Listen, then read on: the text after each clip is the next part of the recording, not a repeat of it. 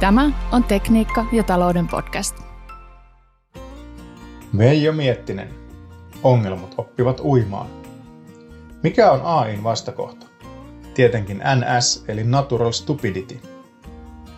Tekoäly ja luontainen typeryys käyvät käsi kädessä. Pian saamme nähdä, kumpi tekee suurempaa vahinkoa.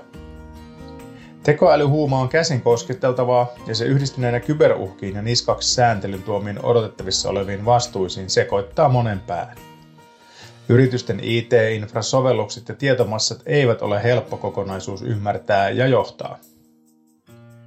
Muutosvauhti ja odotukset ovat jopa kovempia kuin internetin läpimurron aikaan.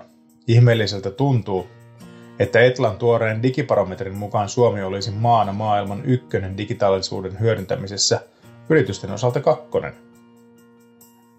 McKinsey teki analyysin AI-huuman todellisesta merkityksestä Ruotsille ja maan yritystoiminnalle – Suurin hyöty kohdistuu asiakassuhteisiin, myyntiin, markkinointiin sekä tavaran liikkumisen prosesseihin, ei niinkään teknologiaan.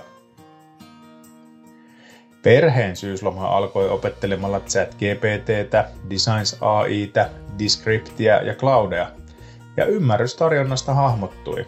Pian Microsoft, Meta, Amazon, Google ja Apple varmaan hallitsevat tätäkin maailmaa.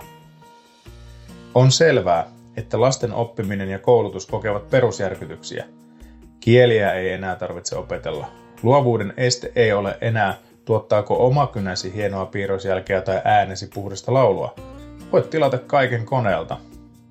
Elämä vuonna 2030 on ihan toisin.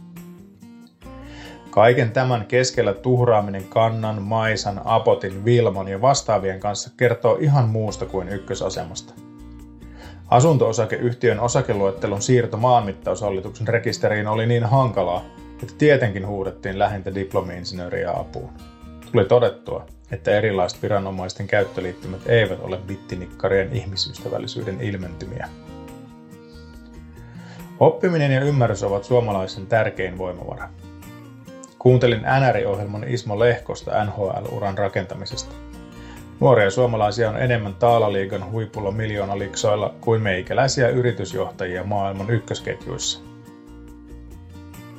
Istuin kerran Finnaarin koneessa sellistilegenda Arto Noraksen sellon vieressä. Kysyin silloin ehkä 75-vuotiaalta Norakselta, täytyykö tuossa iässä vielä treenata.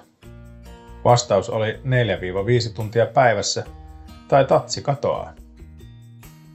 Työn tekemiseen on suomalaisen panostettava yhä enemmän. Ongelmia ei näet voi hukuttaa viinaan, koska nykyään ongelmatkin oppivat uivaan. Oikein hyvää päivänjatkoa toivottaa Veijo Miettinen.